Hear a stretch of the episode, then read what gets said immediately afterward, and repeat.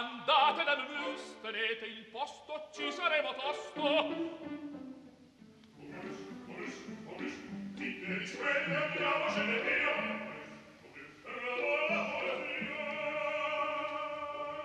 Momus, il caffè dell'opera. Buongiorno, sono le 11.20, inizia Momus, il programma di Lucia Rosei e Laura Zanacchi che cura oggi la regia e la responsabilità tecnica di Francesco Napoleoni. Buongiorno da Sandro Cappelletto. Oggi facciamo un viaggio nel passato, esattamente 250 anni fa, a Vienna. Vienna 1769, un musicista che si chiama Christoph Willibald Gluck, l'autore dell'Orfeo e dell'Alceste, dedica con il contributo molto importante del suo librettista fatalmente in quei tempi un italiano, Ranieri del Calzabigi, una prefazione. E chi la dedica? All'altezza reale, cioè la dedica al, al suo referente politico primo, all'uomo che può attuare un progetto di riforma dell'opera che rimane una pietra miliare nella storia 600, 700, 800, 900, 2000 di cinque secoli del teatro musicale, dell'opera in musica. L'Alceste, la cui prima edizione a stampa è appunto del 1769, viene preceduta da questa celebre prefazione alla quale dedichiamo la puntata di oggi, debutta però senza successo due anni prima.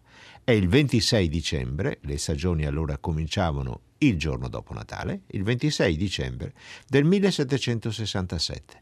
Debutta a Vienna all'Alceste e Gluck vuol dare subito un segnale forte di cambiamento, di novità e lo fa a partire dalla sinfonia avanti l'opera, dall'ouverture. Perché? dice Gluck la sinfonia non deve essere qualcosa di estraneo a quello che succederà, deve anticipare, far capire al pubblico quali sono i caratteri, sia pure in nuce, sia pure brevemente, fondamentali del dramma, le contrapposizioni, la tinta dell'opera. Dunque l'opera deve avere una sua unità, a cominciare proprio dalla sinfonia.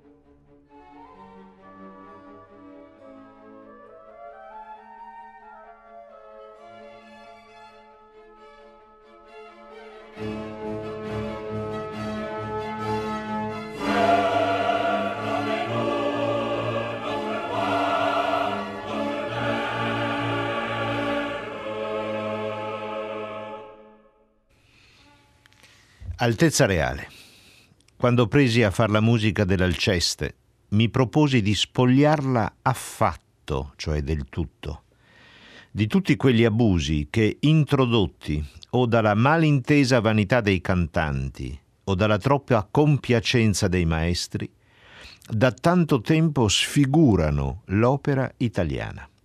E del più pomposo e più bello di tutti gli spettacoli ne fanno il più ridicolo e il più noioso. Allora, già è molto sorprendente che Gluck, cioè un artista, un compositore, si rivolga al suo politico di riferimento, altezza reale. Chi è questa altezza reale?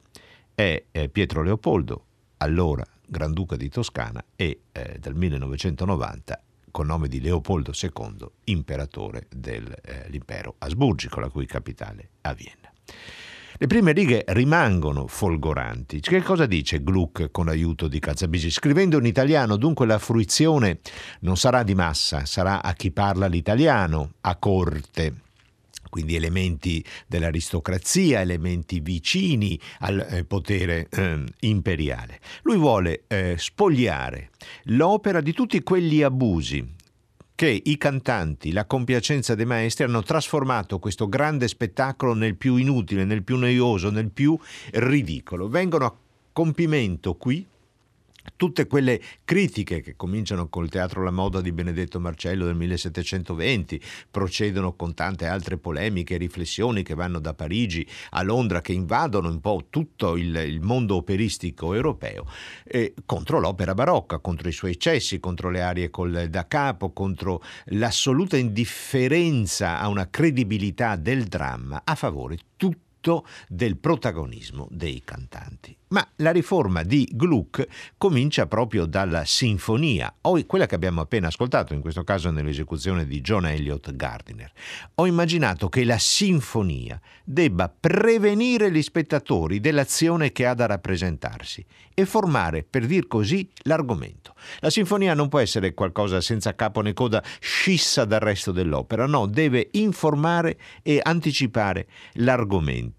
E ho immaginato che il concerto degli strumenti abbia a regolarsi a proporzione degli interessi e della passione e non lasciare quel tagliente divario nel dialogo fra l'aria e il recitativo che non tronchi a controsenso il periodo. In pratica, questa divisione netta tra il momento parlato, il recitativo, e il momento dell'ario non ci deve più essere, ci deve essere una continuità che a partire dalla sinfonia attraverserà tutta l'azione drammatica. Il, eh, il titolo che Gluck e Cazzabisi scelgono appunto mm, è l'Alceste, è il dramma tratto da eh, Euripide, dove siamo? Beh, rapidamente, eh, il momento come naturalmente ha anticipato la sinfonia è... Ehm, momento molto difficile, la scena rappresenta un grande cortile di fronte al palazzo del re Admeto, sullo sfondo il tempio di Apollo. È un momento, il popolo, l'abbiamo sentito all'inizio della parte eh, corale, eh, eh, affolla ehm, la dimora reale in attesa di notizie perché il, ehm, il re Admeto è molto eh, malato ed è imminente la sua morte. A questo punto entra in scena la moglie, il, la dedicataria dell'opera, la protagonista, appunto, Alceste.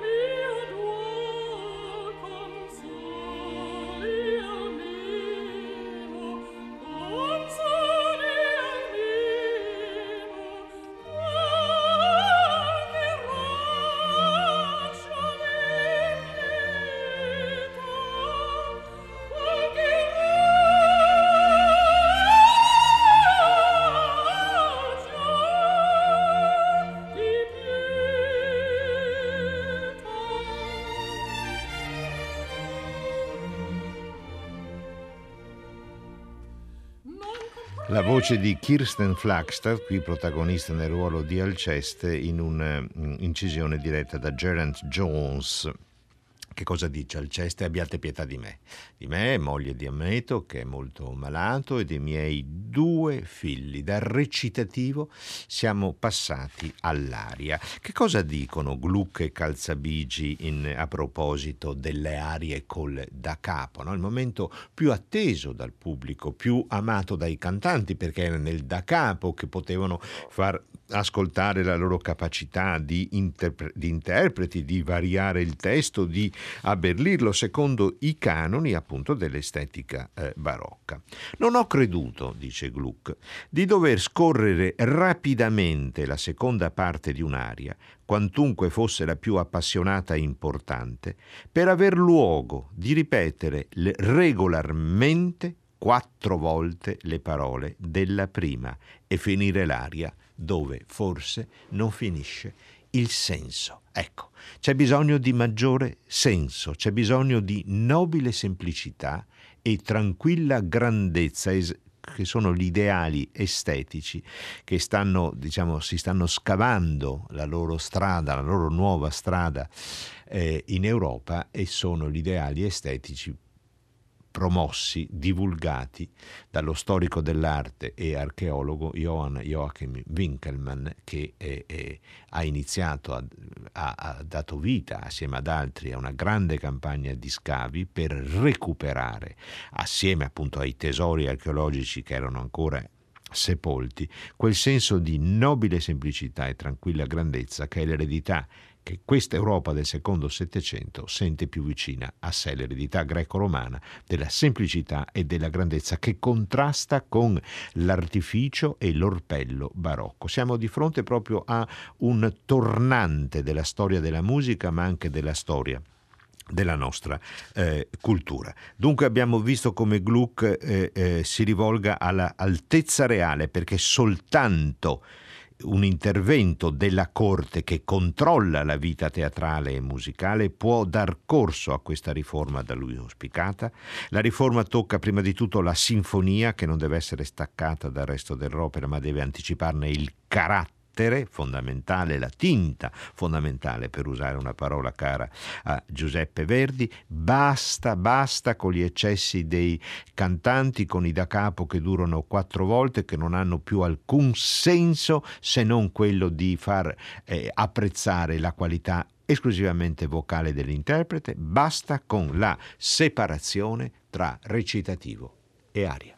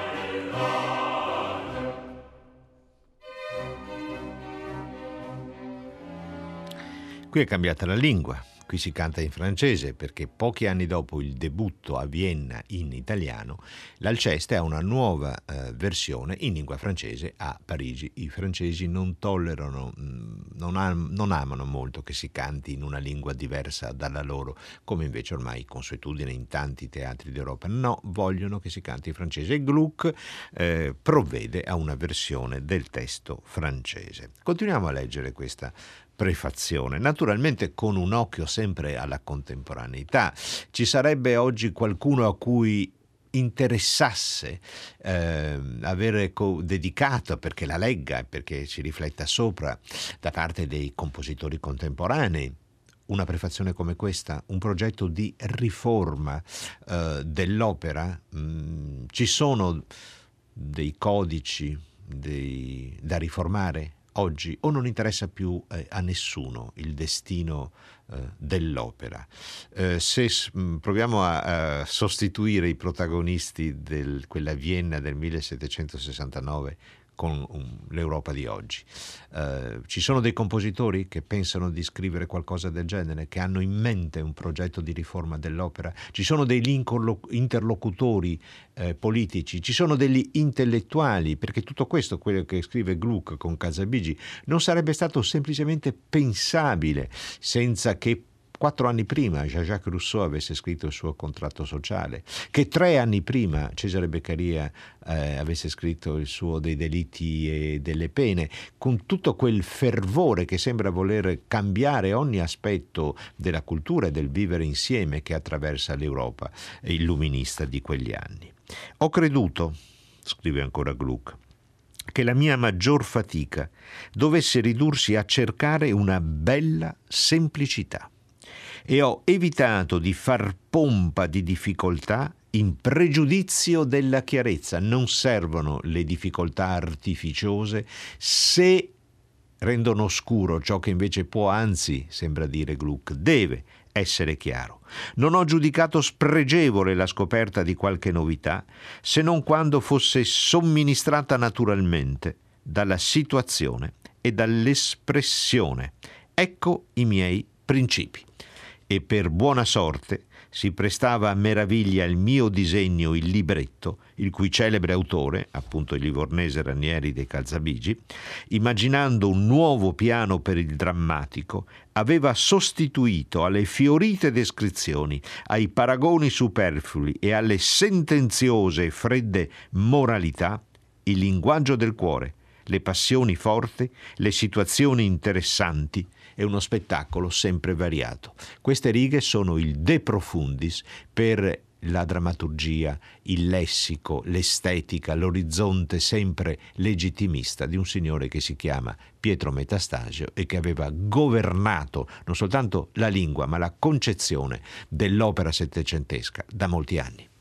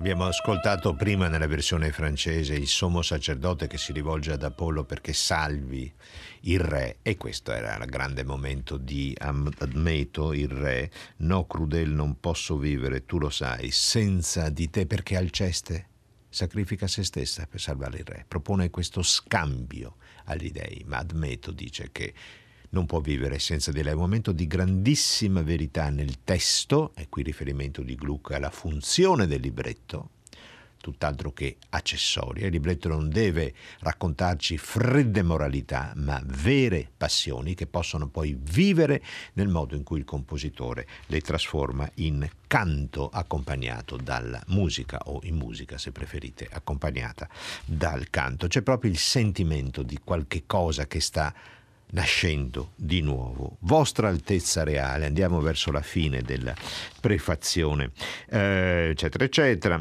Imploro la grazia di prefiggere a questa mia opera il suo augusto nome. La dedico a lei, prego che lei l'accetti, che con tanta ragione riunisce i suffragi dell'Europa illuminata. Il gran protettore delle belle arti che regna sopra una nazione, frase bellissima il gran protettore delle belle arti che regna sopra una nazione, che ha la gloria di averle fatte risorgere dalla universale oppressione in una città che è stata sempre la prima a scuotere il gioco dei pregiudizi volgari per farsi strada alla perfezione. Lui solo può intraprendere la riforma di questo nobile spettacolo in cui tutte le arti belle hanno tanta parte.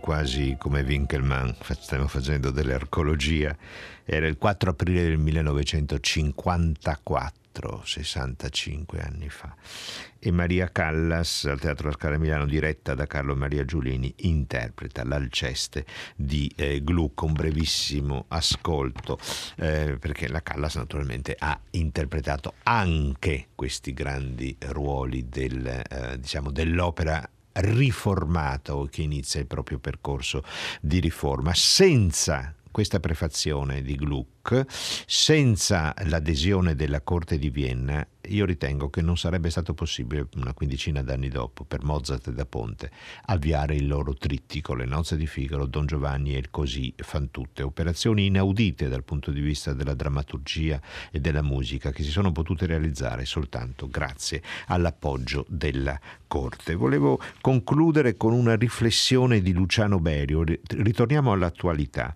Luciano Berio nel primo numero di Studi Verdiani, 1982, scrive L'opera ha sempre prelevato dalla vita, dalla storia e dalla mitologia quello che le è servito. La scelta dei personaggi operistici durante circa tre secoli è una faccenda piuttosto complicata, che non riguarda solo la consapevolezza umana e culturale dell'autore, ma anche la società che egli, spesso inconsciamente, è chiamato a rappresentare e che ne guida in ultima analisi le scelte.